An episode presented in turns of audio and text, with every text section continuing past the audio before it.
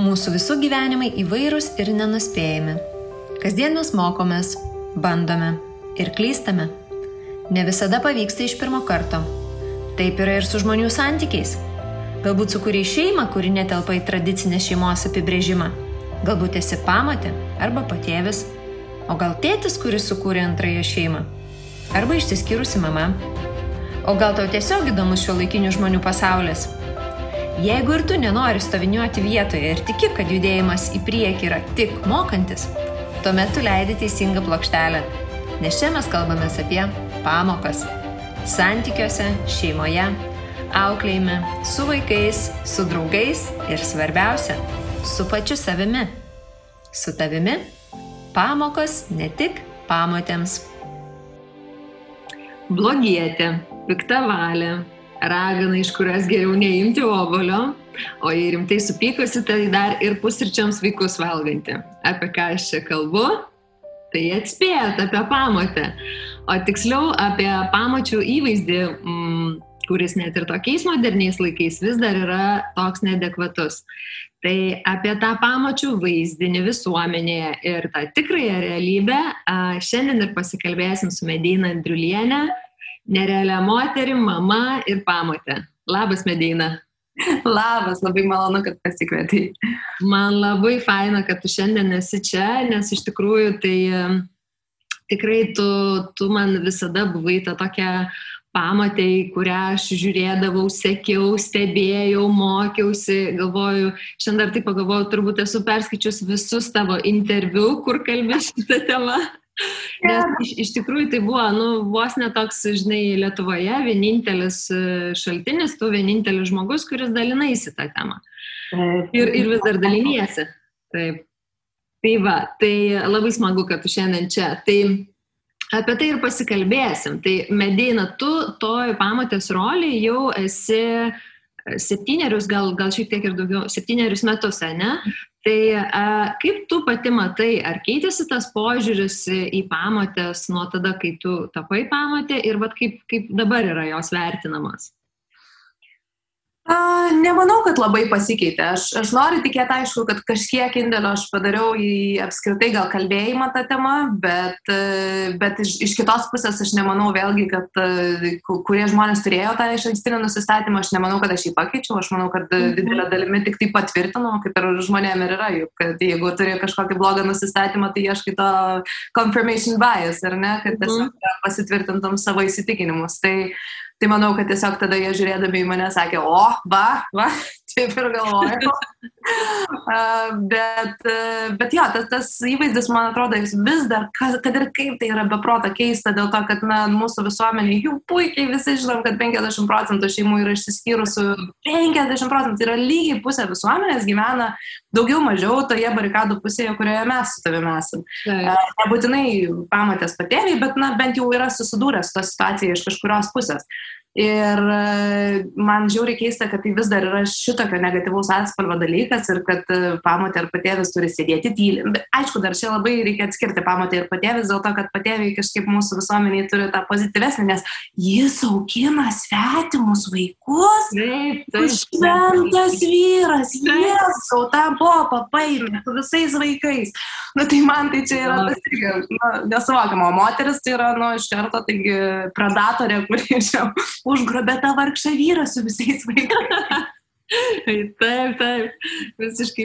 Tai labai keista, nes visuomeniai mus tarsi ir viktimizuoja iš vienos pusės, o iš kitos pusės mes predatorės, tai gal tegu apsisprendžia, kurioje pusėje mes esame. Mm -hmm. Taip, taip. A, tai, tai jo, tai šito įvaizdžio tikrai, man atrodo, vis dar yra, bet aš išmokau su juo gyventi ir nekreipti į dėmesio, nes vis tiek svarbiausia turbūt yra, kaip yra tavo, tavo šeimoje, kaip, kaip tavo šeima jaučiasi ir tavo šeimos tas unitas. Mm. O ką ten visi plakalė žuviais, tai man iš dalies visai net smagu kartais paklausyti. Azartas toks visai, ne, nu ką dabar pasakys, kas, kas čia vėl netiko, kas čia negerai. Jo, man irgi tai labai keista, aišku, žinai, gal kai, kai atsiduri toj pusėje, aš visada kažkaip bandžiau save prisiminti, nu, vat, kol aš netapau tą pamatę, žinai, kaip, kaip aš mačiau tą rolę, kokį, ar, ar turėjau kažkokius įsitikinimus, žinai, ir niekaip net gaminu ir, ir nu, liktai nebuvo visiškai jokio tokio pasipriešinimo, bet vat, kai jau, žinai, tapau ją, tai tada jo, pasimatė tas vaizdelis toksai. Ir irgi taip visai nemažai to laiko praleidžiu galvodama, nu kas čia yra, žinai, nu kodėl, ar čia, ar tikrai, žinai, ten pasakos, tautosakos filmukai ir tie visi reikalai gali padaryti nu, va, tokią ilgalaikę tą įtaką žmonių mąstymę ir, ir, ir suformuoti tokius įstikinimus, kurių, žinai, nu, labai sunku pakeisti juos iš principo. Aišku, čia prie to prisideda, kad ir, kaip tu ir sakai, žinai, nu, būkit savo vietoj maždaug, tai tada dauguma ir iš tikrųjų tyli, nekalba, žinai, plačiau tą temą, nu, tai natūraliai gaunasi, kad ir, ir tų gerų žinučių tada mažiau yra. Taip. Tas įvaizdis, aišku, toksai kaip ir, kaip ir lieka. Mhm. Apskritai čia, man atrodo, dar bendra lietuvių kultūra įsijungia tai, kad ne, ne, nešnekėk, nesigirk, ne, nieko nepasakok, laimė mėgsta tylą ir, ir taip toliau. Tai man visas tas, aš, aš apskritai labai nemėgstu šito kultūrinio sluoksnio Lietuvoje, dėl to, kad man atrodo, jisai svetima iš žmonių džiaugsmą ir dėl to mes mm. esame straukelių tauta, dėl to, kad mes mėgstam aukas, mėgstam liūdėti, mėgstam pacharonkę ir kuo, kuo liūdniau ir kuo, kuo labiau auka, tai tuo geriau geriau. O man atrodo, iš amerikiečių mums reikėtų šiek tiek pasimokyti džiaugsmo kultūros, jau dabar, jau metais, jau, jau mhm. atlaidojom, atgėdėjom, jau dabar galim truputėlį ir pasidžiaugti, nes mūsų net šventės, pasižiūrėkim, kokios yra, jeigu ten kažką švenčiam, tai būtinai yra gedulo natelė, tokia maloni visą laiką. Taip, taip, taip. Tai, tai, ja, tai čia ir su to susiję ir dėl to apskritai, man atrodo, kai atsakai, kad ten e, negi ten pasakos galėjo padaryti tokią įtaką, tai be jokios abejonės dėl to, kad tai yra labai labai stiprus kultūrinis laksnis, ar ne? Tai yra visas tas mūsų folkloras, jis ir kyla iš giliausios turbūt tautinės tam sąmonės ir viso ko. Tai iš ko tai yra, aš daugybę kartų esu diskutavusi su žmonėmis, kas jau netgi susiję, nu, užsieima ir etimologija žodžių, ir, ir mhm nie, nu, niekas ar negali pasakyti, kodėl taip yra, kodėl va, tas pamatės įvaizdis tapo toksai neigiamas ir greičiausiai tai sako išplaukia iš to, kad e, senais laikais, kai skirybos nebuvo norma ir tikrai ne, negalėdavai taip lengvai išsiskirti, mhm. dažniausiai ir būdavo tampama pamotė tam tikrų blogų aplinkybių dėka. Na, tai ar ten miršta mama ar, ar dar kažkas. Na, tu prasme, kad tikrai tai visą laiką būdavo labai labai neigiama, bloga situacija ir tada staiga atsiradusi ta kita moteris, jinai jau išplaukė iš tų, nu, tikrai um, neigiamų reikalų. Tai, tai dėl to uh, natūralu, matyt, kad susiformavo tas neigiamas į, įvaizdis ir per mažai dar laiko praėjo, kad mes galėtume šnekėti apie tą pozityvų, bet jeigu niekas nešnekės, tai, tai taip ir liks, taip ir toliau ir matysim tas baisiasias pamotės ir toliau knygutės leis tokias, mane tai tas dar varo iš proto, dabar gal jau galim pakeisti, pakeisti diskursą, neleisti tų tokių, e, aš suprantu, istorinės senasias tas pasakas, jų jau nepakeisi, aš tikrai ne už tai cancelinti dabar snieguolę ir septynis mėgštukus, bet, e, bet na, nu, naujų tų istorijų istorijų gal tokių nebekurkime, nes jas vis dar kuria. Tai ja. nu, čia tai iš viso yra kažkas tokio, ta prasme, vis dar palaikyti, žinai, ne, ne tai kažkaip normalizuoti, bet palaikyti tą tokį neigiamą tą įvaizdį, čia yra jo toksai įdomesnis momentas. Aš dar galvoju, nu, vat, kaip tu paminėjai, žinai, kad vat, senais tais laikais, kad būdavo susijęs su kažkokiais tai e, liūdnais ar neigiamais, žinai, nutikimais, aplinkybėmis. Tai, e, žinai, nu, ir dabar, aš sakyčiau, bent jau, nu, Lietuvoje, sakyčiau, kad vis dar tai yra, tai susijęs su tom skyrybomis, žinai, kurios irgi turi uh, dažnai palieka tą tokį neigiamą poskonį, žinai, ir, ir tada natūraliai tas tada viskas, kas seka po to, yra tasa vis dar to praėjusio gyvenimo, kuris turi savo tokių, žinai, nu, ne visai ten gražių ir iškių spalvų. Kad tai ir, irgi turi tam tikrų pasiekmių po to dar, vat, prie, prisideda prie to pamatės įvaizdžio. Taip. Mhm. Um, tu man pasakojai, minėjai, kad sulaukdavai iš uh, pamočių, žinai, klausimų. Tark kitko, aš irgi buvau ta, ta pamotė, kuri rašė medėjai. Jo, ir aš net pasakoju, žinok, visose, visur, kur mane kalbina, aš pasakoju, sakau, medėjina buvo tas žmogus vienintelis, kuriam aš parašiau ir jau to tokiu sunkiu momentu paklausiu patarimą.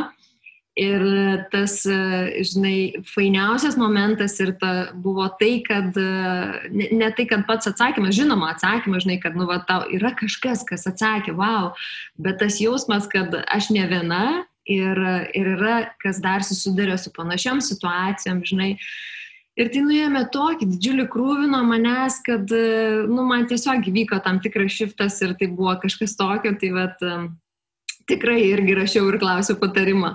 O dėl ko kitos moteris atrašydavo, kreipdavosi tave? Aš tik dar va, trumpai pakomentuosiu irgi, kad tu gražinai paslaugas su kaupu dėl to, kad uh, man lygiai tas pats jausmas kiekvieną kartą, kai tavo kokį nors postą perskaitau. Tai prasme, atrodo, kad aš nu, ten viešai ir daug apie tai kalbu, bet būtent aš su tuo jaučiausi labai viena. Nu, ta prasme, aš visada ir buvau ta nacionalinė pamatė. Sakau, tai, man dėl to labai faina, nu, bet aš sakau, nu, einu pas tave paskaitau ir mano irgi net. Atrodo, viską aš jau ten ir žinau ir patyrus ir taip toliau, bet man tiesiog nu, nukrenta ta našta nuo pečių, nes nu, atrodo, kad va, va, ne aš viena per tą einu, ačiū Dievui. Tai, tai tikrai ačiū už tavo drąsą rašyti apie tai viešai ir tikrai liesti labai labai sunkes tas temas ir nemalonės daugam, ir, ir, bet jas būtina liesti ir apie jas būtina kalbėti. O šiaip moteris, ką, ką rašydavo, tai dažniausiai yra ta, tas, šiaip, kas man vienas keistas klausimas, kuris labai dažnai, e, kurio labai dažnai klausia, tai kaip susidraugauti su vaikais, kas man visą laiką būdavo toksai, na, gana akivaizdus atrodydavo ir čia aš net ne, nejaučiau, kad aš kažką ypatingo darau ir tiesiog dėl to man e, šitas klausimas gal keistesnis atrodydavo. Bet mm. jis turbūt vienas dažniausių, tai, tai va čia aš jau turiu visiškai klasikinį tą atsakymą savo, kad ne, neforsuoti nieko ir nebandyti su jais susidraugauti, nes jeigu darysi, tai jie tą mato keurai. Uh, ir, o šiaip tai ko, nu, tokiu labai standartiniu, sakyčiau, nėra, kad tos situacijos šiaip jau neįtikėtinai panašios. Ta prasme, nėra taip, kad uh, labai labai ten skirtingi tie klausimai būtų dėl to, kad gana universalios tos tiesos ir gana universalūs konfliktai. Ta prasme, aš manau, kad ir tu tą patį jauti iš to, kad ką liešai ir kokias temas lieti dėl to, kad, na, natūralu, kai yra du namai, kai yra skirtingos, skirtingi požiūriai, skirtingos taisyklės, skirtingi žmonės, net ir prie geriausių santykių, net jeigu tu puikiai sutari, vis tiek yra, kyla tų konfliktų dėl to, kad jie yra, mm, nusakau, susiduria du. Taip Taip, taip, taip. Ir dėl to, dėl to vat, žmonės turbūt daugiausiai klausia, aš labai šiaip jau vengiu patarinėti labai konkrečiais kažkokiais patarimais, dėl to, kad vėlgi, kai jau, e, man atrodo, kai esi labai jaunas ir turi daug to jaunatviško maksimalizmo, atrodo, kad jau turi viską atsakymus ir viską žinai. Mm -hmm. E, ir kuo ilgiau aš gyvenau su tuo ir kuo ilgiau aš e, buvau tą pamatę, tai tuo mažiau aš atsakymų turiu į visą tai.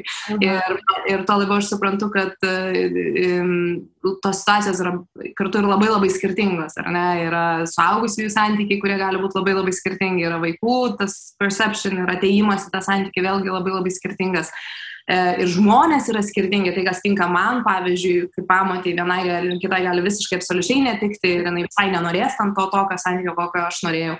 Tai, tai vėlgi, sakau, su patarimais aš dabar stengiuosi būti konservatyvi ir, ir patariu tai labai bendrais bruožais, dažnai nukreipiu kažkokią naudingą literatūrą ar kažką. Dabar jau nukreipiu į tavo profilį, labai dažnai tai nusimetu nuo savęs visą vargą. tai, va, nes tu tikrai labai gerai sistemiškai, žinai, tą darai. Aš niekada nedariau to sistemiškai, aš tą dariau, nu, tiesiog tai buvo mano, mano diskursas, mano istorija ir aš ne, niekada neapsėmiau to, to pasakoti kaip, nu, va, sisteminio reikalo. Tai aš mm -hmm tu tą darai. Mhm. Jo, bet, e, žinai, kaip aš tau ir minėjau, kad netgi tai, kiek tu tai darėjai ir kaip tu tai darėjai, vėlgi gelbėjo tai daugybė tokių pamačių, žinai, kaip, kaip mane. Ir, ir tas toksai žinojimas, kad e, vien tas atradimas, kad jau yra toks žmogus, žinai, tokia pamatė ir jinai dar, dar dalinasi, tai greičiausiai aš galiu jai parašyti ir akivaizdu, žinai, nu, vat, visas tas žiūrėjimas į jūsų šeimą, uh, Aš suprantu, kad visko, jos, viso šeimose visko yra ir visko kyla, bet šiaip tai, na, atrodo, kad, wow, kaip faina, žinai, jums pavyko ir tada natūraliai norisi, žinoma, kad gauti patarimo ar, ar kažkokio tai pamastymo ar išvalgų iš tokio žmogaus, kuris patirties jau nemaža e, šitoj roliai. Bet man toksai, žinai, momentas, aš pagalvojau, kad, nu, va, žinai, sako, nu, neigiamas tas požiūris į pamatės, jos tarsi uh, nežinau, nu, bet gal ir ten ir nemyli tų vaikų ir nenori ir, ir žinai, ir, ir nu, viskas, kas susijęs su vaikais maždaug, žinai, yra blogai, nes pamatė negali nei gero ryšio turėti, nei ten meilės jausti, žinai, rūpintis ir panašiai, toks yra įvaizdis. Mhm. Bet tada galvoju, nu tai tos moteris vat, rašo tau, tai akivaizdu, kad jos nori turėti tą gerą ryšį, jos kad jom rūpi, taip. taip, jos deda pastangas ir ne, ir tada vien, vien vat iš tavo, e, tiek kiek tau rašydavo, žinai, tiek kiek dabar į mane kreipiasi moteris irgi, nu tai yra toksai akivaizdus, e, žinai, parodimas, kad man svarbu, mes norime, kad būtų gerai, mes siekiame, stengiamės, dedame pastangas. Tai jo, matyt, žinai, tai vėlgi, kai lieka už uždarų durų, tai niekas, na, to nemato, tai tiesiog niekur žinutė kaip ir nėra išnešama. Yep. Mhm. Ok, o pati, vat, kalbant apie tą neigiamą įvaizdį ir pamatęs, tai arba tiesiog tos rolės įvaizdį, su kokiais tu esi susidūrusi mitais, nu, vat, kur sako, nu, nu čia jau, čia jau pamatė jo, tai čia jau jinai taip gali daryti, arba, žinai, nu, va, iš moterų, kurios tau rašydavo, kažką gal dalindavosi, kaip tai atrodo.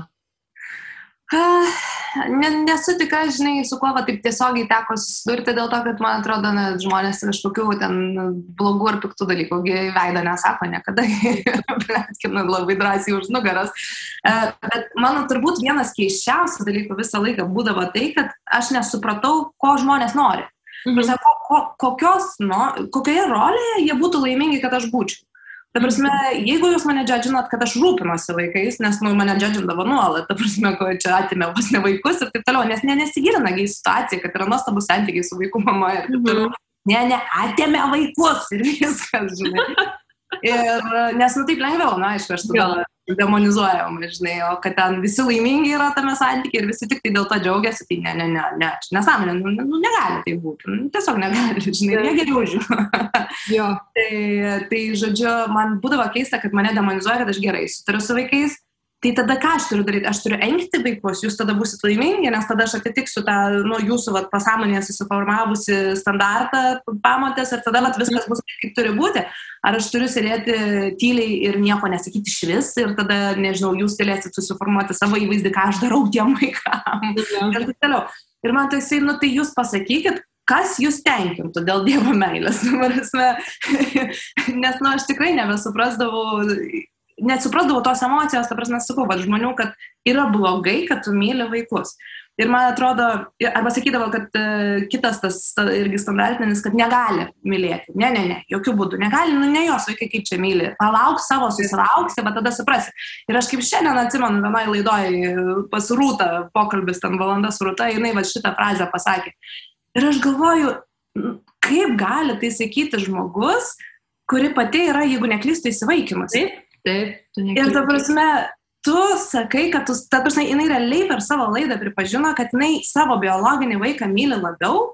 Mhm. Ta prasme, man tai yra, nu, aš ten sustingu tiesiog, nes aš galvoju, tai yra, nu, tu pasakėjai šitokį baisų siaubą, nors man tai yra nesuvokiama. Tai man man tie trys vaikai yra visiškai vienodi ir tai yra moksliškai įrodyta, kad tai yra įmanoma. Dėl to, kad tavo, kai smegenis, kai tu pagimdėjai, ar ne, keičiasi tavo smegenis. Tas yra mhm. žinoma ir buvo žinoma visą laiką. E, bet netaip seniai įrodė, kad kai tu esi primary caregiver ir nesvarbu, kas tu esi, gėjus, lesbijatė, tėtis, belekas, kas šimtų procentų rūpinasi vaiku, nesiremdamas į kitus žmonės, žino, kad jisai yra tas pagrindinis besirūpinantis žmogus, jos smegenis taip pat pasikeičia. Mhm. Tai yra fiziologinis pokytis, tai yra visiškai anatominis pokytis. Ir man, ta prasme, man tai yra nu, visiškai stebuklas dėl to, kad sakau, nu, kol tai nebuvo moksliškai įrodyta, tai visi, sakykime, galėdavo sakyti, kad, na, neįmanoma, kad ten dviejų pora mylėtų, žinai, vaiką, tai čia nesąmonė. Čia jų pagrindinis argumentas visų homofobų. Tai man tai yra, nu, Va, va, va, va, jums pavyzdys. Tinka visose vaidmenyse iš principo, ar ne? Taip, ir lygiai taip pat pagimdžiusios moters smegenis gali nepasikeisti. Jeigu neįvyksta reikalingi cheminiai pokyčiai, lygiai mhm. taip nuo, nuo sava mama gali būti blogietė, kuri savo vaiko nemyli. Tarsi, taip irgi būna. Bet mes apie tai nekalbam, nes tai yra, sakau, nepatogios temos ir, ir taip toliau. O ta, tų skirybų atveju, taigi Jėzo Marija, kiek aš girdėjau tų istorijų, tikrai ne mūsų atvejais, bet aš girdėjau daugybę istorijų, kai mamos manipuliuoja vaikais ir siubingai elgesi, o pamotės stengiasi traukti tą situaciją ir padėti vaikam ir stengtis išlikti neutralios.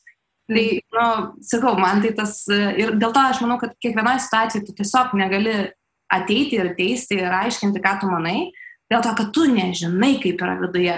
Tai yra šeimos santykiai, jie visada yra be proto sudėtingi, ten yra daugybė leirių.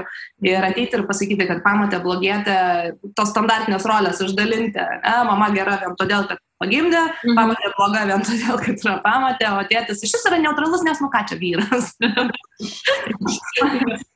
Fantastika, kaip vyrai nuo visko yra nuplaunami, fantastika. Taip, taip, taip, lengvai. Mhm. Tai, va, tai, tai dėl to sakau, man, man atrodo tie tokie vat, mitai ir tas toksai, sakau, man, man turbūt sunkiausia ir buvo sutaikyti savo įvaizdį, kai aš pati dar su tuo kovojau mintise savo ir bandžiau atrasti, kur čia aš, kokią lentynėlę aš pasidedu. Tai būtent tas visuomenės, sakau, kad ne, niekada nėra gerai. Ta prasme, aš myliu vaikus yra blogai jum, aš engčiau vaikus e, būtų gerai, ar kaip. Tai, tai dar blogiau, ar ne? Nu, tokiu atveju reiškia blogai. Tai, tai jo, tai čia visiškai, žinai, tas momentas, kur mes irgi vat, praeitam podcast'e su Renata Cikanaitė šnekėjom, kur jinai mm, irgi ten apie mamų kontekstą kalbėjom, apie mamų e, mamos, kai lieka vaiko priežiūros atostogos ir jaučia spaudimą žinai, kad uh, kuo ilgiau būti, nes tada rodo didesnę meilę, ne va, tai žinai, rūpestį, o tos kitos, kur išeina anksčiau, tai jau čia, žinai, tai Renata irgi sakė tokį momentą, kad sako, du, tiesiog reikia kuo anksčiau savo pasakyti, kad nesvarbu, kaip tu be pasielgsi, tave visuomenė vis tiek. Blogai, taip. Bedins vis tiek, bet kuriuo atveju. Tai tas toksai, žinai, žinojimas, kad kaip aš bedarysiu čia, tai e, bus vis tiek negerai, Tai vadinasi, turiu, žinai, eiti per save ir tiesiog žiūrėti, kas, kas man tinka, kas mano šeimai, kas tiem vaikam tinka ar ne. Nu, nes, nu, akivaizdu, ta prasme, kažkoks tai nesaugumas ar ten, žinai, nu, prasta atmosfera namuose, nu, tai akivaizdu, kad neprisideda prie vaikų geros savijautos ir emocinės būklės, žinai. Vis, na, tai natūralu, kad tu nori, kad jie gerai jaustųsi ir, ir kad su jais viskas būtų gerai. Taip, man šita tema yra nuostabi knyga Cripsheet ir tenai va, būtent apie tai ir kalba, kad mes galim, jinai bando per ekonominius modelius e, iš parodyti, žodžiu, tai, kas e, kokie sprendimai vaikų auginime yra moksliškai teisingiausi. Sakykime, mm -hmm. kada išleisti darželį, kada ten e, sodinti ant paduko ir taip toliau. Bet mhm. grinai, imdama visus, visus manomus tyrimus tą temą, ieškodama, ar tie tyrimai yra tikrai pakankamai geri, ar jie atitinka mokslinio tyrimo gerumo standartus, mm -hmm. ir mhm. tada pasakyti, va, gali daryti taip. Ir painiausias dalykas iš visos knygos man yra tai, kad jinai pabrėžia, kad esminis dėmuo Tu gali paimti visą mokslinę e, informaciją, bet esminis dėmuo yra, kas geriausia tau. Mm. Ir tai yra absoliučiai esminis dėmo kiekvienoj, kiekvienoj, kiekvien, priimant kiekvieną sprendimą. Dėl to, kad vienai šeimai e, mamos sėdėjimas namie ilgai su vaiku bus fantastika. Nes mm. mama jausis gerai, jinai visiškai nenori skubėti į tą darbą, jinai nekentė to darbo prieš tai, jinai atsiskleidžia dabar namuose, jinai visiškai žydi. Mm. Kitai mamai tai bus sielos mirtis. Prasme, jinai po trijų mėnesių jau nekes to vaiko, nekes savęs, nekes vyro ir nebenorės matyti tų namų, jinai norės išeiti lauk iš tų namų ir tik tai taip jin galės būti vėl gera mama. Ir aš mhm. matau tas situacijas aplink save apsižvalgius. Ta prasme, tai tas sprendimas jis yra geriausias toksai, koksai yra geriausias tavo šeimai ir tau. Tai man atrodo, tai yra žiauriai svarbu. Ir, bet labai svarbu tą internalizuoti, nes man atrodo vis tiek mus tiek veikia ta tas visuomenės spaudimas ir visuomenės pasakymai, vad kaip yra teisinga. Ir dėl to aš labai mm, mėgstu turbūt tom temom kalbėti garsiai, bet kurią aš labai daug kalbėjau apie tai, kad aš išleidžiu Aną į darželį anksti anksti Lietuvos maždaug standartais. Tai, tai man tai buvo vienas dalykas mano coping mechanism, ta prasme, kad aš, aš galėčiau savo nu, lengviau priimti tą sprendimą iš vienos pusės, O iš kitos pusės tai vėlgi pabrėžti tą, nes nu, tas pasipriešinimas yra šitoks mėlyžiniškas, tad jau manęs bijo, tikrai bijo, aš labai mažai reito gaunu. Gina į akis, aš žinau, kad iš jo labai daug gaunu už nugaros, bet į akis tikrai mažai gaunu, nes nubijo manęs rautis. Bet, bet jau net šita tema atėjo, jau net pas mane pasisakyti maždaug, kad, nu, aš tai manau, tai vaikui yra geriau su mama. Mhm. Ir man toksai, nu, džiaugiuosi, kad tu taip manai, tai ir sėdėk su savo vaiku. Taip, o ne man, sakyk, sėdė. Tai man tai yra, man toksai, sakau, paauklėjimo ta kultūra pas mus labai labai gaji ir, ir jo, ir man atrodo, kad, kad labai svarbu apie tai kalbėti garsiai, nes vėlgi aš sulaukiau ten dešimtimis tikrai laiškų uh, moterų, kur Jėzau, kaip jūs padedat man nu, vat, priimti pačiai tą sprendimą, nes aš žinojau, kad jis man geriausias, bet mane tiek spaudžia aplinka kad aš, nu, tiesiog pasiduodu dėl to, kad, nu, negaliu atlaikyti, nes mane ėda ir ėda ir ėda, kad aš esu bloga mama. Ir tu pradedi tuo tikėti. Aš tikrai gal esu bloga mama, jeigu aš jį atiduodu taip anksti. Dabar aš suabejodavau momentais vien dėl to aplinkos. Mm. Tai, nu, aš jau esu tikrai su, su stuburu ir su savo nuomonė ir pikta. lengvai tikrai nepaveikiama, jo, jo. Nu, tai atrodo, jau aš turėčiau lengvai atstovėti, bet, nu, net mane paveikia, nes, nu, tikrai, nu, nu lempa, nu, gal reikia čia pasilaikyti, gal aš čia skubu, nu, niekur čia man nereikia, čia atgal bėgti ir taip toliau. Mhm. Ir aš atsisėdu, ne, ne, palauk. Taigi aš buvau nusprendus, nu, ir aš čia pradėjau abejoti dėl to, kad mane pradėjo pušinti. Tai va, toksai, mhm. žiauriai nemėgstu šito momento. Wow, tikrai ir aš paskui irgi galvoju ir apie pamatės tam panašioje, sakykime, situacijoje, kur tas toks visuomenės spaudimas na, yra irgi toks milžiniškas maždaug, mes žinom, kaip yra ir tu neįrodai kitaip. Ir tada, uh, vat, ir tada dar tas toksai, kad, žinai, darysi vienai bus blogai, darysi kitaip vis tiek bus blogai. Ir, nu, tai kaip ta pamatė jaučiasi tokioj vat, visuomeniniai santvarkoje, žinai, nu, tikrai koks yra psichologinis spaudimas, kad tu darai kažkaip, kad mums įtiktum, bet vis tiek neįtiksi, žinai. Taip, taip, taip. Va būtent, čia tavo labai geras pastebėjimas, kad pamatė niekada nebus gera. Ir turbūt labai ypač sunku žmonėm, kurie e, yra žmonėm, kurie, kuriem tikrai nuoširdžiai vienodai, e, bet yra žmonių, kuriem labai svarbu ta visuomenės nuomonė. Ir kai tu supranti, kad tu turėsi gyventi visą likusį gyvenimą šitam neigiamam atspalvį, tai yra tikrai sunkus, turbūt vidinis procesas su tuo susitaikyti. Ir man, pažiūrėjau, asmeniškai tikrai buvo sunkus. Ir aš nuėjau gal į kitą ekstremumą, kur aš atsakau, aš pradėjau brutaliai kalbėti nu, apie viską daug, dėl to, kad aš, man labai svarbu buvo internalizuoti tą, kad aš tikrai nebūsiu mylima. Mhm. Ir kad ir kaip aš visada norėdavau, mane augino labai proper mergaitė, ta prasme, aš turėjau būti labai tvarkinga, su labai tvarkinga karjera, su mhm. labai tokia nu, gera visų mylima LRT laidų vedėjai. tai, tai mane taip augina, o staiga aš esu vienas labiausiai turbūt polarizuojančių, kontroversiškų žmonių Lietuvoje. Tai, tai man, man, man užtruko tikrai pačiai su to susitaikyti. Mhm. Ir tada sakau, aš nuėjau į kitą ekstremumą, kur aš nu, nusprendžiau, kad jeigu jau aš esu nemėgstama, nu tai tada ateikit. Galą. Mhm. jo, jo. Ir tada jau, ir tas, aš manau, kad iš dalies dabar aš jau atgal žiūrėdama į tai žiūriu kaip įdovana, dėl to, kad tai mane žiauriai išlaisvina, dėl to, kad LRT mergaitė niekada nėra e, negali būti to, ko jinai nori būti, ar ne, jinai turi atitikti tam tikrą standartą ir turi... turi... Medis uždėtas. Taip, jin turi gražiai kalbėti, gražiai elgtis, gražiai atrodyti ir taip toliau. O mhm. mane tai išlaisvino į, į tokį, kur aš nu, galiu būti, ko aš noriu. Aš galiu kalbėti, kaip aš noriu, aš galiu nusikeikti, aš galiu e, būti grubi, aš galiu būti visokia. Ir man čia tas, tas toks tikrasis galbūt net feminizmas, kur, kur tu... Mhm. E, bet iš tiesų, dabar, kur aš nebebijau būti nu, tokia, kokia esu, o ne ta malonė, mandagė mergaitė, kokia visuomenė nori, kad aš būčiau. Mhm. Jo, ir čia labai tas toksai, žinai, sprendimo aspektas, nu, momentas tas toksai, kad aš va, dabar galiu taip ir noriu taip elgtis, ar ne?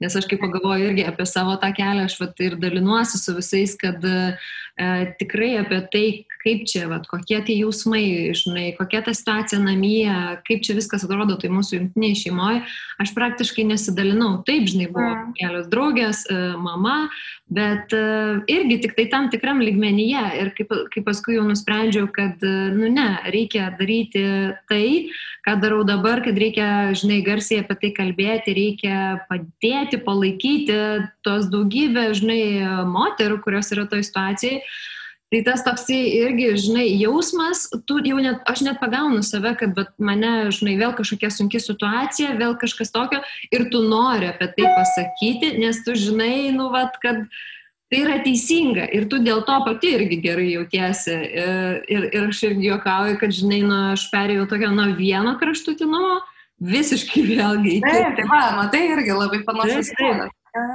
Ir jis labai išlaisvina, sakau, nes kažkaip man atrodo, turbūt nėra vidurio, ne, šitoje temoje, neišeina mhm. truputėlį apie tai pakalbėti.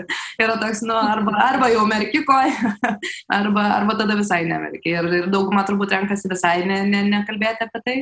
O, bet kai kas pasirenka pasakot viską.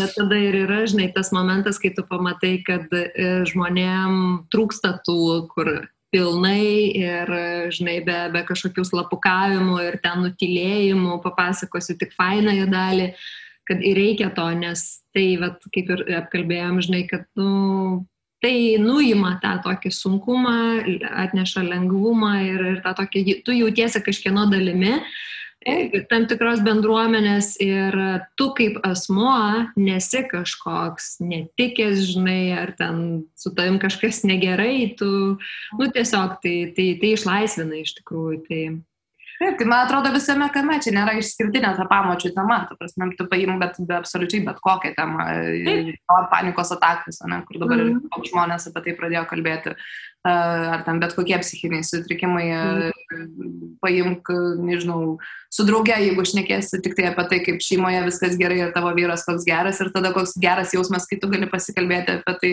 iš tikrųjų, ta prasme, kaip jis ir koks asilas kartais gali būti. tai, tai, tai nu, visai kitas tas santykis ir, ir tas lengvumo jausmas po, po pokalbio, ne? Dėl to, kad apsimetinėti visada, man atrodo, yra daug, daug sunkiau arba ne, nepasakyti.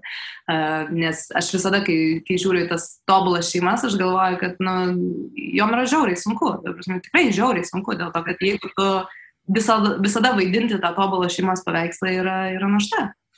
Taip, ir, ir aš taip galvoju, žinai, kad e, visai nemažai žmonių tai daro, nes, žinai, tas faktas, kai įvyksta, pavyzdžiui, skirybos, ar ne, šeimoje visiems būtų, oh, kaip čia taip, taip. Taip, taip visada iš gedro dangos skirybos. Taip, taip, taip, gerai. O tai iš kur tai ateina? Nu, tai žmonės nesidalina ir ne, nežinai, rodo tik tai dažniausiai tą, tą fainąją pusę ir tada visi, oh, negali būti ir tada... Pamatė kaltą. Teisingai. Jeigu tik jau yra, iškart pasigauni ir, ir ant jos jau. Nes šeima tai tobulą gimbo. Nu, tobulą. Nu, bet, nu, atėjo pamatė ir tą tobulą šeimą išardė. Visiškai. Dar apie tuos e, tokius mitus ir stereotipus e, pamatės roliai, tai man labai e, imponuoja tavo visas tas judėjimas, netgi sakyčiau, kad pamatė tai nėra kažkokia tai, žinai, linksmintoje, dovanėlės pramogėlės ir, ir viskas tik tai kas fan ir taip, kad prisitrauktų tos vaikus. Tai aš labai tą palaikau, tai va apie tą pareigų kontekstą gal šiek tiek dar irgi pareigų, atsakomybių, ūkdymą, apskritai auklėjimo ar ne vaikų. Tai čia vėlgi yra toksai, kur, na, atrodo, kad nu, tai tikrai nedaro čia tas pamatės nieko panašaus. Jau mamos tai žinoma, ne? O pamatėsgi ne. Tai va kiek su tuo irgi teko, ar nesusidurti, aš manau. Jo, jo. E, apskritai man toksai su, su, su visu va šituo sluoksniu tai yra momentas, kad e, aš, aš šiaip esu griežčiausia mūsų šeimoje, ta prasme, ir aš turiu omeny jau tą plačiąją šeimą, tai mm. skaitant ir vaikų mamos šeimą, ir aš, aš tikrai esu šimtų procentų blogesnė ir taip toliau. Ta prasme, aš, man tai buvo žiauriai svarbu, kad aš ne, neprisimu to linksmintojo pozicijos, kad aš atsakingai tai žiūriu. Ir kai man sakydavo, kad aš, pavyzdžiui, man geriausias, bet irgi iš tų mitų ar ten argumentų apie mane būdavo, kad uh, čia man naudinga yra. Ir man naudinga yra būti vat, su šitais vaikais ir man naudinga yra ko, ten komunikuoti apie juos ir taip toliau. Aš galvoju, prasme, vienintelis realiai mano nu, bonusas, jeigu taip galima pasakyti, tai kad aš galiu apie tai vat, viešai pakalbėti ir pasidalinti. Mhm. Visas kitas mano gyvenimas yra juodas, juodas darbas.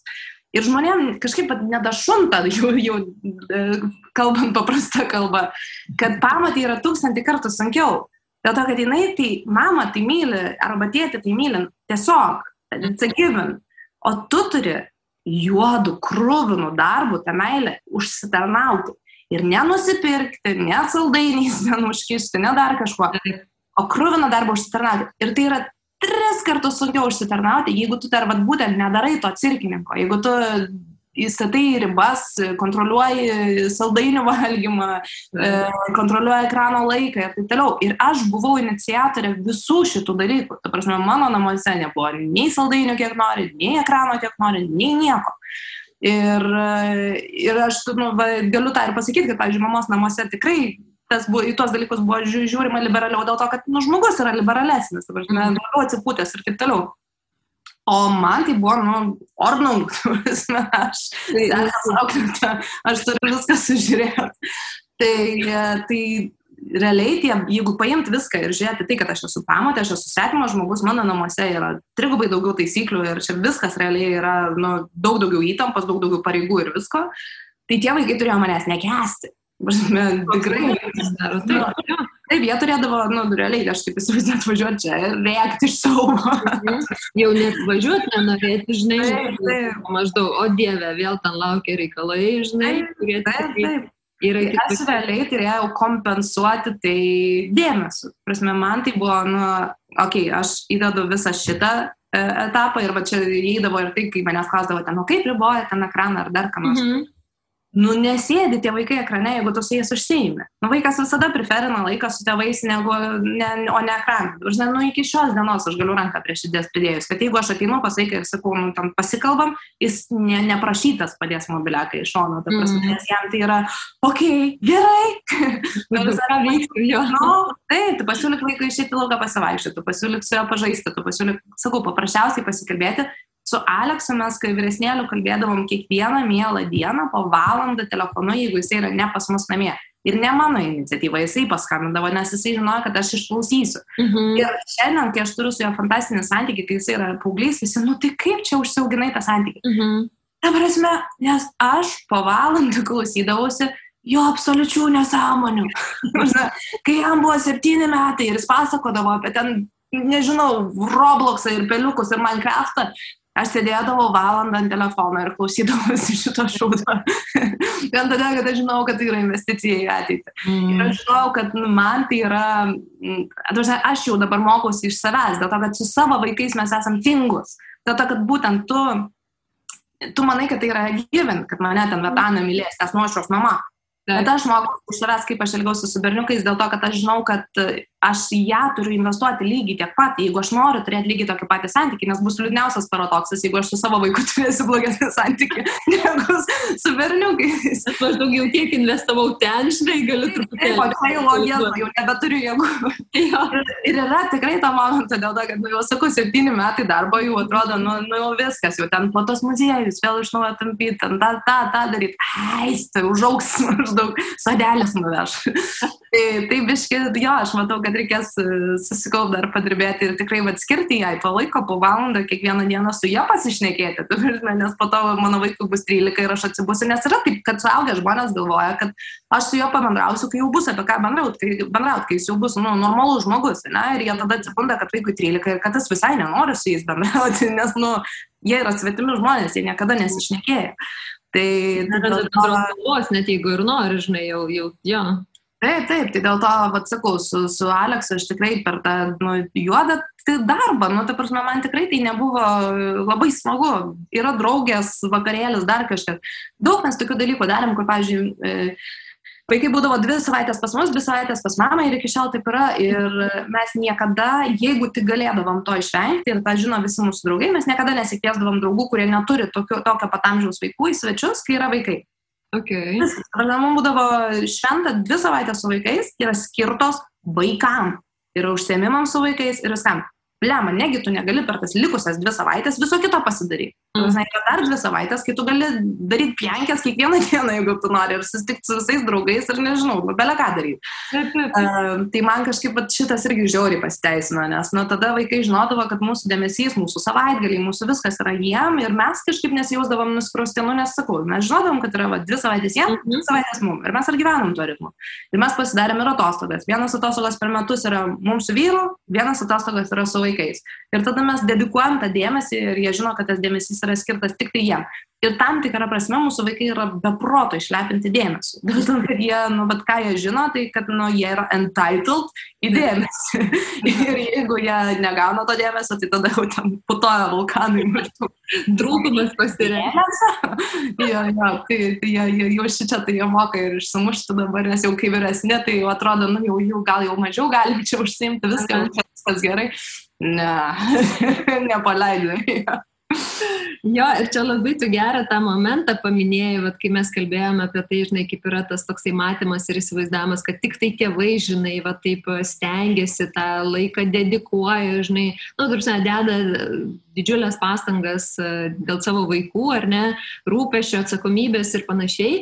Bet e, vat, tai, ką mes dabar šnekam, ar ne, tai pasirodo, kad, e, kaip ir sakai, net ir su, žinai, su savo dukra jau pastebi, kad gal kartais momentais ir kitaip ar ne ir labiau atsipalaidavusiai norėtų elgtis, nes tiek daug laiko ir tų pastangų įdėta į vat, su šitais vaikais bendraujant ar ne ir norint sukurti tą ryšį.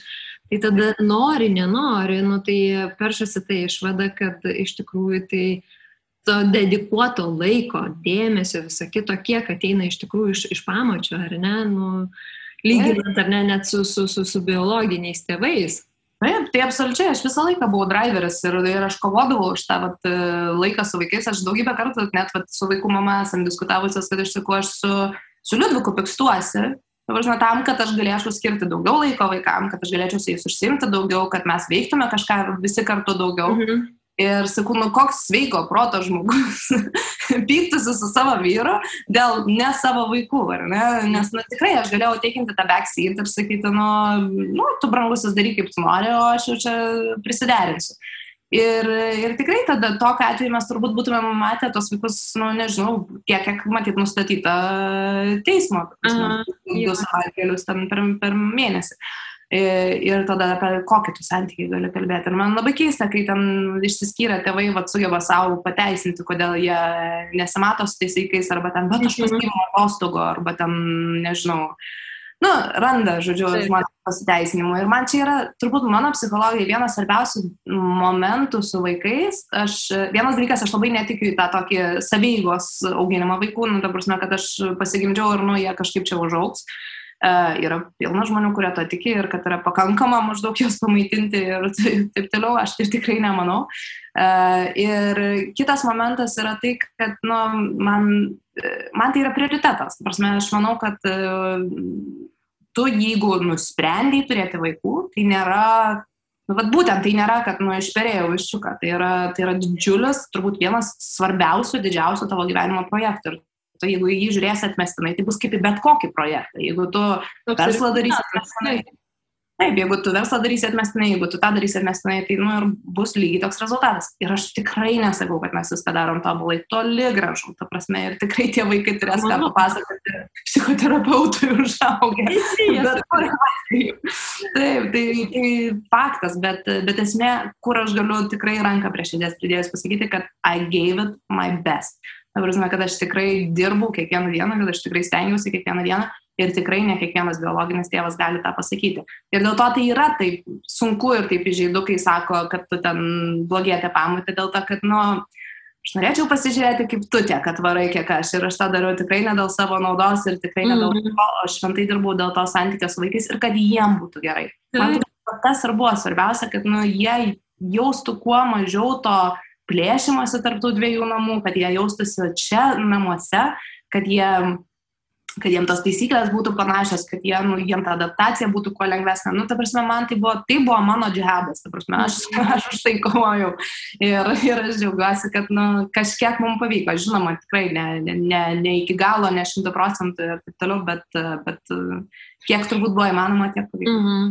Ir plus tai dar tęsiasi, ar ne? Aišku, kai, kad vaikai jau, jau vat, Aleksas, žinai, tokiam amžiui, kai ir ten jau suprantu, jau maždaug ir matai, kiek įdėjo, ar ne, ir, ir ja. tai atrodo. Kostas dar vis pakeliui ir, ir vis dar visada reikia investuoti į, į, į, į, tą, į, į tą rūpestį, į tą dėmesį, na, į visą tą ryšį su vaikais. Ir man labai, čia, žinok, tavo tas paminėtas momentas, kai pasakė, kad, žinai, pykčiai su vyru kažkokie, kad ir minimalus. Aš kaip tik, žinok, prieš kelias dienas mes vat irgi sekmadienį vaikus pasiemėm ir kažkaip, net nežinau, išsivystė diskusija ir, žinai, ir mano partneris sako, tu labai atsakingai, nu, daržia, tu taip atsakingai planuoji tą laiką, žinai, su vaikais tą visą savaitę, nu, bet gal galėtum ir mūsų savaitės taip maždaug planuoti. Ir aš, taip, aš žinau, kad aš taip, žinai, elgiuosi, nes visada taip dariau, kas liečia, žinai, vaikų savaitę, nes irgi toksai ir pat aspektas. Prioritetas, jie yra pas mus, padarykim, ką galim geriausio, žinai. Ir, ir, ir, ir tų tokių ir pareigų, bet ir linksmybių kontekste, nes nu, turi būti balansas kažkoks, žinai, išlaikytas.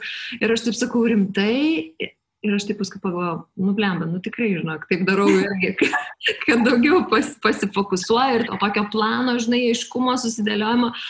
Nu, galvoju, okei, okay, čia reiks atkreipti dėmesį, to nepakeisiu, bet galiu, žinai, dar truputėlį. Kompensuoti. Pasižiūrėti ir tą kitą pusę, kuri irgi yra nemažiau svarbi.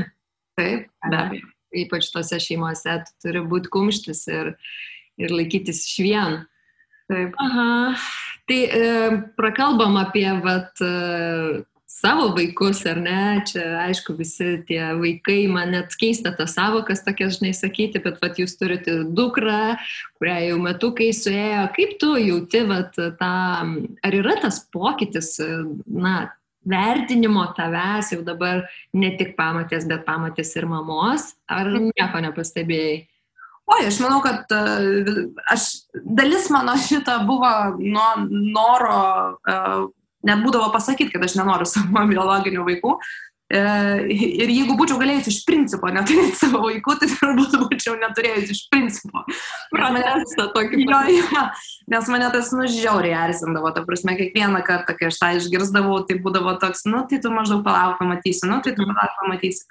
Tai, nu, ką aš pamačiau, nieko aš nepamačiau, atsiprašau labai visų už, už norą, e, sakau, pasitvirtinti, kad aš tikrai va, savo vaiką mylėsiu labiau. Mhm. E, aš sakau, aš vienintelį ką matau, tai tik tai, kad, e, kad iš tikrųjų aš esu su ją labiau atsipūtusi dėl to, kad, nu, aš manau, kad tai yra given, kad mane turi mylėti. Ir, ir, ir dėl to tai yra, nu, sakau, tai yra tik tai minusas, prasme, nes aš daug mažiau tų pastangų įdedu ir esu tingesnė ir aplaidesnė. Tai, tai, tai dėl to, nes aš, pažiūrėjau, kaip prisimenu, kai ten su Kostas susipažinom, tai, nu, Jėzau, kiek aš su juo sėdėdavau irgi, ten knygelės skaityti, raidžių mokyti, ta prasme, tai buvo, nu, nu sakau, mano projektas, kiekvieną laisvą minutę, kai jis yra namie, aš sėdžiu su juo ir kažką veikiu. Mhm. O su Ana, tai jau, ai, jums pati laisvas žaidimas irgi labai naudinga. Vėl pasiteisinimai iš karto ateina į jo, jo, jo.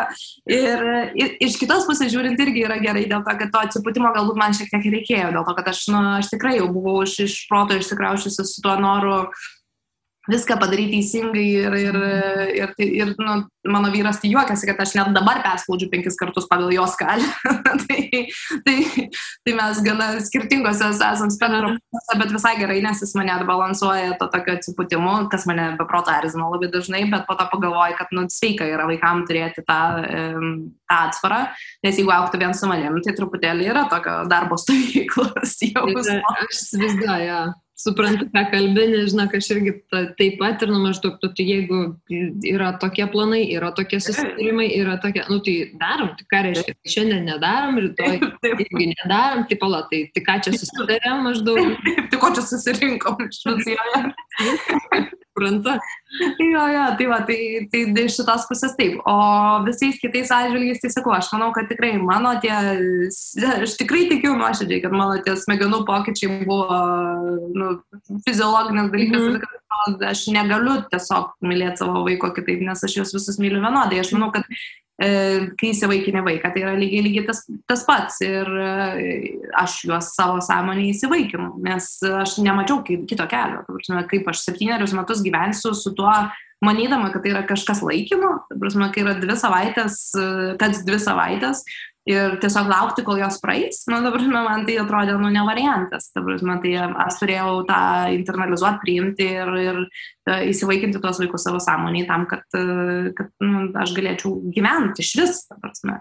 Tai ir kad matyčiau kažkokį normalumą. Tai, mhm. tai dėl to dėl to tą padariau ir, ir man tai, nu, sakau, buvo visiškai natūralus procesas. Tai aš turbūt iš pradžių priemiau sprendimą įsivaikinti, o ta meilė atėjo su laiku ir, ir jinai buvo visiškai absoliučiai natūralus dalykas. Ir sakau, man, man tai ne, ne, negali skirtis. Ir net sakau, būna jokingų momentų, kur mes ten su Ludviku e, susipykstam, nes aš ten labiau ginu kurį vaiką, ar ten dar ką nors ir sėdė ir, tipo, ta prasme. O, jūs išpažįstama labai. Aš irgi tą meilę, tokia, kuri ateina palaipsniui, irgi kažkada tokio net momentą atsimenu, nes neatsimenu, kiek laiko mes buvom jau vat, kartu šeima.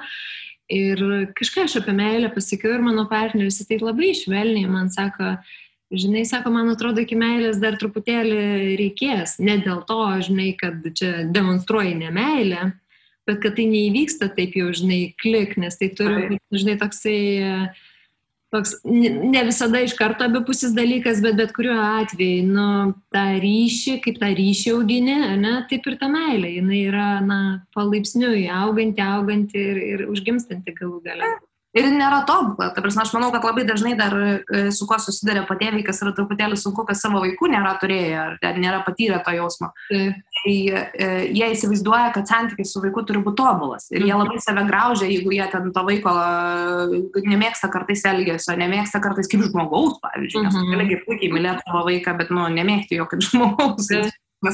charakteris. Tai normalu, ne? Nes tai yra absoliučiai normalu, jo, jo, ir, ir apie tai irgi reikia šnekėti, ta prasme, nes jie, jie žiauriai, aš va, žinau kelis atvejus, kur savo užgraužia, maždaug aš nemyliu tų vaikų, aš taip stengiuosi, o nemyliu. Bet tu myli, tu rūpinėsi kiekvieną dieną, tu be proto dėl jų pergyveni ir taip toliau. Tai ir yra meilė savo vaikui. Bet tai, kad tau tėvą užmisa jo elgesys, kad tu ant jo pyksti ir taip toliau, tai yra visiškai vėlgi natūralu. Tai jeigu tu tau nerūpėtų, tai tu nepyktum, tu būtum neutralus, tau būtų vienodai. Mm. Tai, tai ta prasme, tėvai savo vaikus muša ir rengia ir taip toliau. Nu, ta prasme, tai yra nesuvokiama man, bet tai vis tiek yra va, tas nu, tėvų santykis, ar ne? Tai, tai dėl to man atrodo, kad reikia mažiau save džedžinti ir, ir sakau, kad e, visi tie jausmai yra natūralūs, apie juos labai svarbu kalbėtis ir tiesiog nesitikėti turbūt, kad tas santykis bus tobulas ar kad tie vaikai tave garbins. Ta prasme, taip tikrai nebus. Mm. Tai, ir tų etapų bus labai įvairių ir sakau, vat, man, man, pavyzdžiui, pats sunkiausias etapas yra 7, 8, 9, 10. Vat, mhm. Jie man yra nu, kažko, kažkoks absoliutus siaubas, kur atrodo, Jėzus Marija, ten šis šviesos išjungtos galvoj. Tai kol šitas praeina, tai nu, reikia tikrai taip sukaupti visą meilę savyje, kurią prikaupęs esi tai ten nuo 3 iki 6. ir tada prisimint, koks tas vaikas mielas ir geras buvo. O tada paauglystė man vėl labai faina. Bet, nu, sakau, vėlgi žmonės labai labai skiriasi, yra kas labai nemėgsta paauglių ir taip toliau. Tai, mm. um, tai, tai jo, aš, aš, man šitas yra sunkiausias etapas. Oi, bet aš tikrai irgi galvoju, kad, nu, vat, mano posnis eis 11 šią vasarą ir, žinok, tikrai tų etapų, vat, kur irgi, nu, tiesiog atrodo, žinai, nu, kiek įmanoma, duodi, duodi, duodi, klausai, duodi, žinai, visai, kai bandai ten vis kažką tokio, žinai, užkurti ir jau, nu, nu, ir atrodo nieko. Ir nieko nevyksta. Jo, toksai, žinai, negali sakyti, kad nieko nevyksta, nes būna tokių plikstelėjimų, žinai, tokių, kur čia pašviesėjimų. Jo, o gerai, žinai, nu čia kažkas veikia, nu gerai, tam momentui vėl tokios paskatos, nu gerai, važiuojam, kažkas bus, žinai, kažkas o, ja. nepasimatys. Bet jo, tai vat, kaip, ir, kaip ir sakiau, žinai, kad šiandien baigė pradinę mokyklą ir pakeliu į tą penktą klasę ir atrodo, o jie tau, kaip čia viskas dabar bus, nes, nu, žinai, tas toksai sąmonės lygis, ar, ar, ar, ar kaip čia įvardinti, jis vis dar yra mokykloje, kurioje, mokykla, kur yra, nu, tiesiog žaidimo aikštelė ir ten mes susirenkame produkti. Ulytės ar debesėlį, jo, jo. Na, mokytoja, super, žinai, žaidimukus pažaidžiam, viskas faina ir tada, jo, tada supranti penktą klasę, nu, bet nieko, čia daugybė perina per tą etapą, reikia vėlgi kažkaip planuoju gal net irgi laidą padaryti apie tai, kad, nu, vat, podcastą įrašyti, kaip mes galim tos vaikus paruošti, žinai, tam kitam etapui, kur, vat, kaip ir kalbam, atrodo, kad, nu, švieselė dar nėra tokia ryški, kokia turėtų būti, žinai. ką mes galim suaugę padaryti, kad jiems kažkaip tas transition, žinai, etapas būtų lengvesnis. Nes, nu, ateis, kada ateis, ne, jau tas momentas, čia jau nepaskubinsi, ten nežėvė susiformuos, ten iki, žinai, iki 25 formuojasi, tai čia, kad ja. žodžiu, mums visiems. Mes su to turim šeimoje net pasakymą, kad matom ateitį. Jie ką nors daro ir mes su vyru, matai ateitį, matau ateitį. ir ten nukraudas stiklinė kokia. Ir tipo, oh, kaip tas stiklinė nukrito? tai yra pasaulio slėpiniai. ja.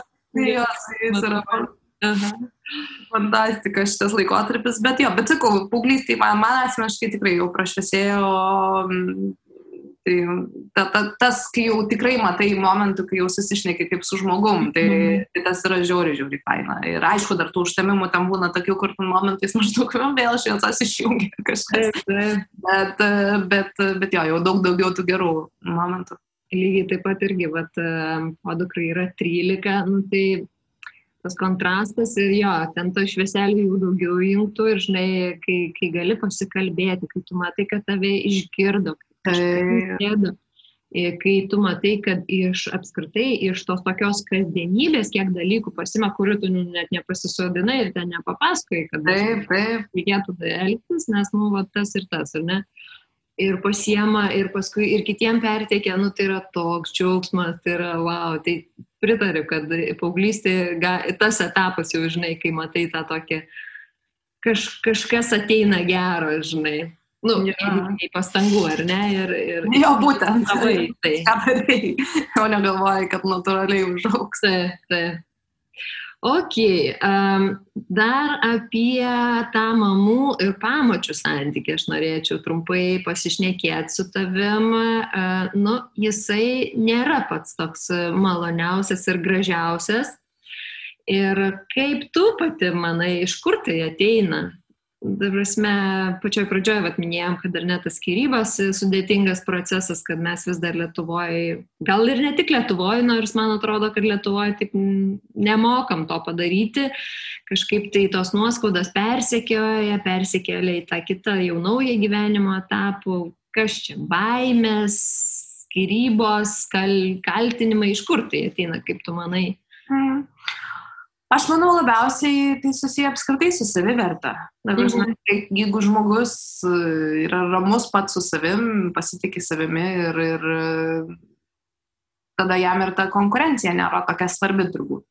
Tai čia yra saugusiųjų santykiai, kur aš manau, kad bet kokių skirybų metu žmonės turėtų ieškoti psichologo, psichiatro pagalbos, specialisto pagalbos, dėl to, kad tai yra sudėtingas procesas, kur nu, tau reikia išmokti su, sudylinti su tom visom emocijom ir jausmais, kurie iš to kyla. Ir, ir tai yra tikrai nu, sunkus darbas, tavus metu, ne, ne natūraliai, man atrodo, ne nu, negali taip greitai paimti ir atleisti ir paleisti. Mhm.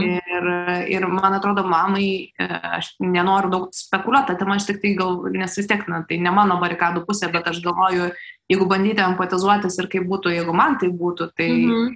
tai tu jautiesi tam tikrą prasme pakeista, ar ne? Ir jeigu čia tavo vaikai kalba apie, kad apskaitai mamai turbūt vienas sunkesnių etapų, net nu, tikrai biologiniai mamai kuri e, turi vaiką, tai tie etapai atsiskirimo jie yra visada sunkus. Mm -hmm. Kai vaikas net ne, nesant pamotį ir neatsiskirinėja nuo tavęs, tai visada yra sunku, ne? kai atranda tėtis, taiga, ar ne, mm ir mama nueina į antrą planą, bet tie etapai vaikui yra būtini, ne, ir mes žinom, kad tą turėsi ištverti, susijimi ir iškerti, jeigu esi normali mama. E, kas turi mažiau žinių, galbūt ten vat ir pridaro vaikams visokių traumų dėl to, kad maždaug netu mane mylėsi, žinai, nepaleidži esu. Mhm. jo, jo. Tai, tai tas yra žiauriai svarbu, labai svarbu paleisti tą vaiką. Bet staiga, kai yra pamatė situacija, skirybų situacija, tai nėra natūralus tas atsiskirimas, ar ne? Staiga atsiranda kažkoks kitas dar žmogus, kurį, kurio tu visai nenori, kad vaikai mylėtų. Ir aš tą, tą labai suprantu, aš su to tikrai empatizuoju. Ir čia jau reikia labai labai daug darbo suaugusiųjų ir pokalbių ir bandymo atrasti to kelio, kur, kuris tenkintų turbūt visas puses. Tai kur aš tikrai galiu pasidžiaugti, ką mes darėm, tai mes tikrai labai daug apie tai ir šnekėjomės ir mhm. darėm šitą darbą. Tai, kad e, ir mamai būtų pakankamai komfortiška, ir man būtų pakankamai komfortiška, dėl to, kad mes žinojom, kad nu, ne, ne, negalime gyventi konflikte, dėl to, kad tai visų pirma kenks vaikams. Yeah. Tai, tai mes visą laiką, sakau, apie tai labai daug šnekėjomės ir man atrodo visai pavyko mums išbalansuoti. Tikrai ne, nebūdavo taip, kad jokių ten nėra konfliktų ar jokių nuoskaudų ar dar kažko. Be abejo, kad būdavo, bet mes vėlgi brutaliai apie tai šnekėdavomės. Ta prasme, kad ir kaip nepatogu, kad ir kaip mhm. nefaina, tai ir sakai, kad nu, man taip nepatinka, man taip nėra gerai. Mhm. Ir Ir, nu, Jėzau, čia dar prieš kelias savaitės va, buvo, kur vėl turėjom apsišlifuoti šiek tiek su, su mama, ir, bet sakau, nu, vat, mes išsi, išsikalbam, išsišnekam ir, ir tada vėl yra, nu, žiauriai gerai, dėl to, kad tu tada, žinai, vėl aiškę struktūrą šeimos, žinai, kas kitą erzina, žinai, kaip tu gali pasidaryti, kad būtų geriau ir taip toliau. Mhm. Tai, tai matyti čia svarbiausia, ta komunikacija su augusiu žmonių ir aš neturiu ką patarti visiškai žmonėm, kurie dylina su neracionaliais kitais žmonėmis. Prasme, jeigu tu turi mamą, kuri yra neracionali, kuri nesileidžia į kalbas, kuri daro nesąmonės, kuri e, šneka vaikam blogai ant tėčio ir taip toliau, nu, aš, aš galiu tik pasakyti, kad nu, tėtas blogai buvo pasirinkęs partnerį prieš tai ir tiek. Ta prasme, nes skirybos gali įvykti dėl daugybės priežasčių ir, ir jos, bet tai nereiškia, kad tas žmogus, su kuriuo tu gyvenai prieš tai, yra blogas žmogus, ar ne? Ant.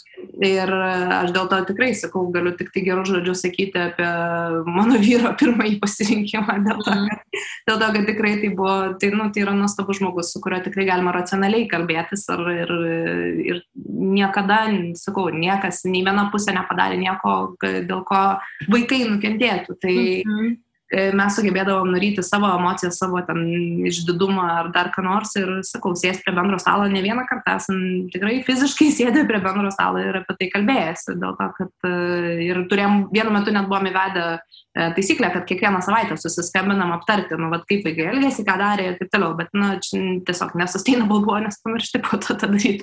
Bet, viskas ok, nu, tai žinai. Ja, jeigu viskas gerai, tai ir užsisukitame. Nu, tai dabar tiesiog darom būtent, jeigu yra kažkokie išjūs, tai tada susiskambiname ir apie tai šnekame. Mhm. Tai, va, tai, tai ir tada, kai tiek daug šnekėsi, pradedi ir suprasti, nu, kur skiriasi namų taisyklės, kur viską ir pradedi ir priimti tą. Tada ir kalbėdami nu, su vaikais, kad, okay, pas mamą yra taip, mes viską žinom, mes su mama pasišnekėjom, that's ok. Mhm. Sorry, bet nu, mūsų namuose yra kitokios taisyklės. Jūs kai nuvažiuot pas mamą ir iš tam tikrą prasme labai stengiamės, kiek įmanoma buvo ir susiderinti to. Mhm. Kad nebūtų didžiulio skirtumo mūsų namuose ir tenai. Tai, tai dėl to, kiek, nu, kiek pavykdavo, mes derinomės tas taisyklės, kad būtų, sakau, kiek įmanoma panašiau. Bet, sakau, vėlgi, tikrai neįmanoma to padaryti, nes galų galia mes labai skirtingi žmonės, žiauriai. Mhm. Tai, tai jeigu mama yra, sakau, labiau atsipūtus, labiau, nu, go with the flow ir taip toliau, ir staiga pas mane darbas stovykla, tai, tai nu, natūraliai to būdavo nu, būdavo to skirtumo, bet, bet sakau, pavyko tikrai. Mhm. Jo, bet pavyko išbalansuoti ir, pažiūrėjau, su vyresnėliu mes dabar, kai pasišnekam, tai net ir gerai, dėl to, kad jisai mato labai skirtingus žmonės, skirtingas gyvenimo situacijas ir jisai mato platesnį pasaulio vaizdą. Žinai, jeigu vaikas auga su viena šeima, jisai mato va, tik tai tą savo šeimos realybę, o su juo vat, labai faina, nes jis jau gali tą vertinti ir jis sako, kad aš nu, tikrai matau nu, vat, du labai skirtingus e, šeimų gyvenimus ir, ir sako, nu, aš nuo to turtingesnis, nes aš, aš daugiau matau pasaulio, aš daugiau galiu pristaikyti, aš matau daugiau situacijų uh, ir taip toliau, tai tas irgi žiauriai. Taip, taipgi kalba, kad ir sako visi specialistai, kad tie vaikai, kurie nu, vat, užauga dviejose šeimose, jie yra labiau atsparus ar ne, tokie atsakingesni, savarankiškesni, apskritai pamatė, kaip ir tu sakai, tą platesnį pasaulio vaizdą, kur vienoje šeimoje augdamas tu nu, tiesiog neturi galimybės to pamatyti. Taip, taip, ir matai savo tėvus kaip tą vienintelį modelį, kaip dievus, ne, o po staiga čia yra du skirtingi modeliai, tėvai nebe dievai labai greitai, nu toksai, jis, jis kitoks tas gyvenimas, be jokios abejonės. Ir jisai, aišku, yra sunkus vaikams, prasme, nereikia tą pripažinti jam. Mhm. Jiem vis tiek yra tas e, mėtymasis tarp tų dviejų namų yra sudėtingas ir tos būtent to adaptabilumo jiem reikia išmokti gerokai daugiau, gerokai greičiau.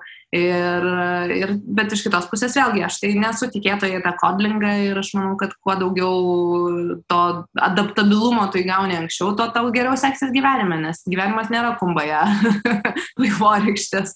Tai, Taigi vienas iš tų svarbiausių ar ne įgūdžių, būdo savybių, net nežinau, kaip čia tiksliau įvardinti, ar negi naujajam pasauliu, nu, tai yra galimybė ir gebėjimas adaptuotis prie besikeičiančios situacijos. Taip, taip. Tai, realiai dovana, galvoja. Nors, kiek žinai. ja. Aha, aš irgi dažnai galvoju apie tai, bet kažkaip tai pastaruoju metu į mane labai daug išsiskyrusių mamų kreipiasi ir buvau tikrai nustebusi. Ir matau, kad kuo toliau, tuo daugiau jų kreipiasi, nes vėlgi tos tokios, žinai, informacijos kažkokios šitoj temai irgi akivaizdžiai trūksta. Taip. Ir man labai, žinai, taip įstrigo, kai viena mama parašė, kad sako, nu, o, iš tiesų, kad mamos neretai aplankytos tų vat, savo, žinai, skaudžių emocijų, nu tai visų, žinai, nusivylimas, nu, tiesiog įvyksta didžiulis pokytis. Normalu, kad žmogus turi įvairiausių išgyvenimų šitoje vietoje ir, ir vėlgi, man atrodo, kad ir toms mamoms, žinai, trūksta to tokio patvirtinimo, kad normalu jaustis prastai, žinai, kažkurį tai, tai reikia pergalvoti dalykus, viskas keičiasi, žinai, dėl tų vaikų mamos labai pergyvena ir sako, kad netgi klausiau čia vieną podcastą, kur viena psichologija sakė, kad neretai mamos pergyvena daug daugiau ir vaikai tą tokį, žinai, nu tą nerimą perima iš jų dėl mhm. skirybų, nei tie vaikai patys nerimauja iš savęs, žinai, tai, tai, tai, tai vėlgi perimimas tų dalykų. Uh, ir kad, nu, vat, jos būdamas tiesiog toj situacijai ir, ir kažkaip labai neigiamai, žinai, nu, ir nepagarbiai gan pradeda elgtis su, su vat, žmogum, kuris tarsi kelia grėsmę, tarsi bijoma, kad ta meilė bus, žinai, kažkaip čia vaikai pradės mylėti tą pamatę ir, ir čia prastai viskas bus. Ir jo, tu, tu labai teisingai sakai, matyt, kad e, reikia, aišku, sugrįžti save ir tada jau, aišku, nu, su ta savo savivertė tu supranti, kad e, ir su sąmoningu galvojimu, kad tai tiesiog neįmanoma. Nu, tiesiog neįmanoma. E, kad ta meilė niekur nedings, tiesiog atsirado dar vienas žmogus ir jeigu tavo vaikam pasisekė, tai greičiausiai jie tiesiog sulauks daugiau meilės. Taip, taip, čia kaip žmonės bijo, kai antro vaiko laukis, ar ne, kad kaip aš galėsiu dar antrą mylėti taip pat kaip, kaip šitą, ar ne. Mm. Ir tada supranta, kad meilė nesidalyja, meilės tik tai daugėja, jinai auga, tai turbūt čia taip pat ir su, su vaikais, ta prasme, jie tiesiog gauna, vaikai tavęs mažiau nemylės, mama visada yra mama, ta prasme, tai yra neįmanoma. Mm. Vaikai tik tai tie, kad galbūt mylės dar vieną žmogų, ta prasme, tai, tai yra, jeigu viskas gerai, ar ne. Tai nuo to tik tai visiems turbūt geriau, o ne, o ne blogiau. Ir tą turbūt labai svarbu suvokti ir internalizuoti mamom, kad nu, tikrai tavęs nepakeis ir tikrai tavęs mažiau nemylės. Tai yra, nusakau, tai yra tiesiog neįmanoma. Jeigu tu gera mama, nu, dabar nebent tu žinoma, vaikas, žinai, tai tada nu, maža ką. Bet, bet jeigu viskas gerai, tai aš manau, kad tikrai nėra mamam ko bijoti. Tai va, ir, ir, žinai, dar paskui pagalvojau, kad irgi, kad, vat, mamos, žinai, mamos man rašo, sako, norėčiau, žinai, kad, kad mano, mano vaikai turėtų tokią pamatę ir, ir, ir sakau, o, jų, o turi tą pamatę jūs vaikai? Ne, neturi, nu, bet kažkada turės, tai labai... Kaip faina. Arba, arba kartais, žinai, ir turi tą pamatę, bet jos tiesiog nežino iki galo, vat, kas tą pamatė, kokia jinai, ar ne, e, jis nėra jokio kontakto, tada, vat, tada neigiamas tas, žinai, kažkoks freimas iš galvos nueina ir maždaug rašo kitai pamatė, žinai, džiaugiasi, kad, va, tu čia gerai varai ir aš taip norėčiau, kad ir mano pamatė, vaikų pamatė taip darytų ir gal ir daro. Ir, ir, tu tiesiog nežinai, žinai. Tai reikia tikėtis, bet vėlgi čia, pavyzdžiui, to pamotę inicijuoti negali, čia turi padaryti vyras jau visus teisingus žingsnius. Čia, čia žiauriai svarbus turbūt irgi vat, momentas, kad vyras turėtų pakankamai uh, samoningumo ir, mm. ir uh, drąsos turbūt ir, ir normalumo uh, gebėti apie tai vat, suvesti šitas dvi moteris ir uh, leisti jom bendrauti ir suvokti, kad nu, tai yra labai labai svarbu. Uh, Taip, ir tada, ir tada keičiasi, kiek daugybė dalykų, žinai, nueina to tokio, nusimeta tas šydas toksai ir viskas tampa, nu, tiesiog aiškiau matoma, žinai, ir tada tarsi, tarsi visai kitaip visas tas situacijas gali vertinti, nes dabar ant kiekvieno kampo yra, nu tai gal čia ten taip galvoju, nu tai greičiausiai jau čia taip galvoju, nu tai greičiausiai nesutars, nu tai greičiausiai ne, ne, nepritars ir panašiai, ir panašiai. Čia tarsi teigiamas, tarsi tikrai, tikrai nenorės čia nei bendradarbiauti ir čia, žinai, iš viso. Jo, jo, jo, čia visada daugiausiai tų visų neigiamų konotacijų ir visko yra būtent tada, kai tu ne, ne, nesišneki, kai ne, ne, nežinai, nu, jo, būtent, kuo, daugiau daliniesi ir bendrauji, tuo mažiau neiškumų lieka. Taip, tai ta komunikacija ir yra tas raktas, ne, ne tik į tokį gerą santykį, bet tas geras santykis į tam tikrą nu, gyvenimo komfortą, žinai, kūrė, nu tiesiog kokybiškesnė, žinai, tą kasdienybę. Mažiau nežinios, mažiau neiškumų, mažiau nesusipratimų kažkokiu, be abejo. Tai medeina pabaigai, e, norėčiau, aišku, čia dar su tavim kalbėti ir kalbėsiu, turiu tiek daug visokių dar temų, bet galvoju, gal tada pabaigiam ties tuo, kaip tu vat, matai tą pamatę šio laikiniam pasauliu, nu, vat, kokia jinai yra tavo, ta, kaip tu ją supranti, vat, minėjai, kad, žinai, buvo laikas, kai dėliojais ir galvojai, kokį čia stalčiuką, kur čia save, į kokią lentyną įdėti, ar ne? Mm. Ką tu susidėlioji, kaip tu matai tą šio laikinę pamatę? Mm. Aš manau, kad visų pirma, žiauriai svarbu žmogui apskritai prieš einant į tokius santykius suprasti, ne, kad tu, tai nėra pasirinkimas, ne, kad tu kai, kai pasigimdai vaiką, tu priėmė sąmoningą sprendimą, ar ne, būti tėvu ir aš manau, kad tai yra žiauriai svarbu, ar ne, mhm. o ne tiesiog, va, nu, bus kaip bus.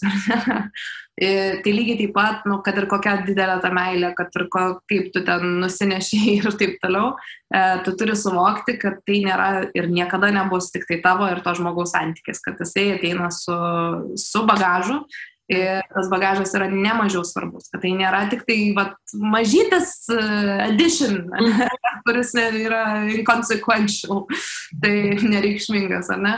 Tai yra iš tikrųjų milžiniška tavo santykių dalis ir jinai bus milžiniška tavo santykių dalis.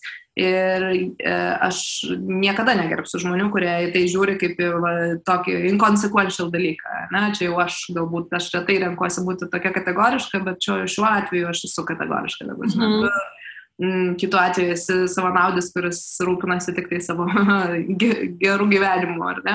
Tai, tai jeigu tu priemai tą sprendimą, ne, tai tada tu sąmoningai e, konstruoji tą savo šeimos unitą, ne, kad, kad visiems būtų gerai ir vaikai būtų laimingi ir tau ta vaikų laimė turi būti nemažiau svarbi negu tavo e, sutoktinio ar partnerio laimė. Mm.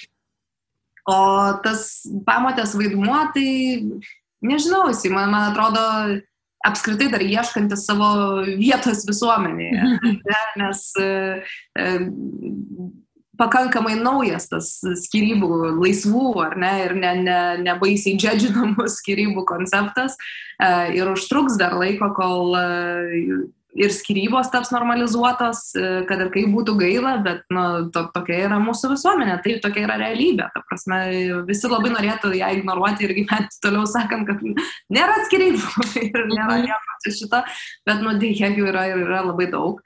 Ir matyt, reikia eiti tuo normalizavimo keliu, kur tiesiog reikia savo tą pripažinti, kad to, to yra labai daug jau ir išmokti su to gyventi, ta prasme susitaikyti, kad, kad yra tų naujų vaidmenų daug, kad yra pamatės patėviai, jie nėra kažkokie tam siaubingi blogiečiai dažniausiai.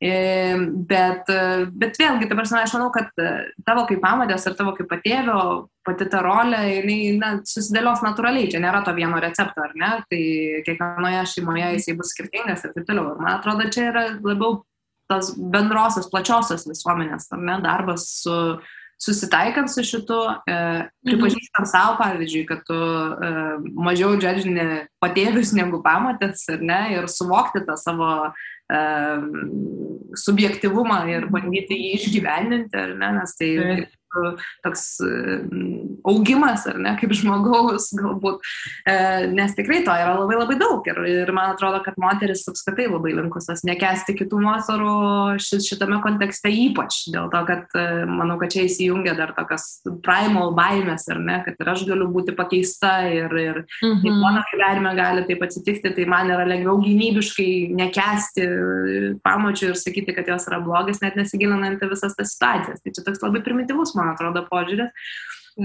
Bet niekada mes nepadarysim visos visuomenės nušvitusios. Tai, vis... tai, tai turbūt svarbiausia, man atrodo, tokį paskutinį akcentą uždedant ir yra tai, ką, ką ir tu paminėjai, ar ne, kad uh, pripažinti savo, kad tu niekada nebūsi visų mylimas e, ir nebebandyti įtikti ir ieškoti to savo kelio. Ir aš iš savo patirties galiu pasakyti, kad tai yra beproto sunku, kad aš tikrai, nu, reconcilinti, tikrai nuoširdžiai tą internalizuoti ir, ir susitaikyti su tuo, o ne tik sakyti tą. iš tikrųjų yra labai labai sunkus kelias, e, bet jį labai svarbu padaryti, nes tik tada tu galėsi pasiekti savo vidinės laimės, laisvės ir, ir gyventi toje sudėtingoje situacijoje, kuri tikrai visą laiką reikalaus iš tavęs daug daugiau prisitaikymo darbo ir visko, negu kad tu gyventum tik tai su savo vyru ar ne, ir savo vaikais. Nes vienoje šeimoje yra, va, ir tai jau matom, kiek konfliktų, kiek gali sakyti visko, o čia tiesiog yra dar viena extended šeima, su kuria tu irgi turi visą laiką derinti, šlifuotis, šokti tą tango, ar ne? Tai, tai yra, turi suvokti, kad tai bus ilgas ir sunkus kelias.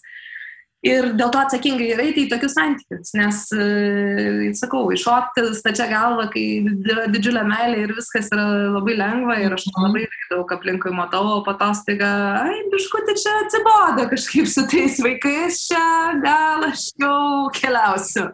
Tai dėja, bet net vat, mano aplinkoje yra tokių situacijų, tai nu, labai nesi, ne, ne, ne jas matyti ir, ir tada tikrai kenčia ir vaikai ir, ir viskas aplinkui.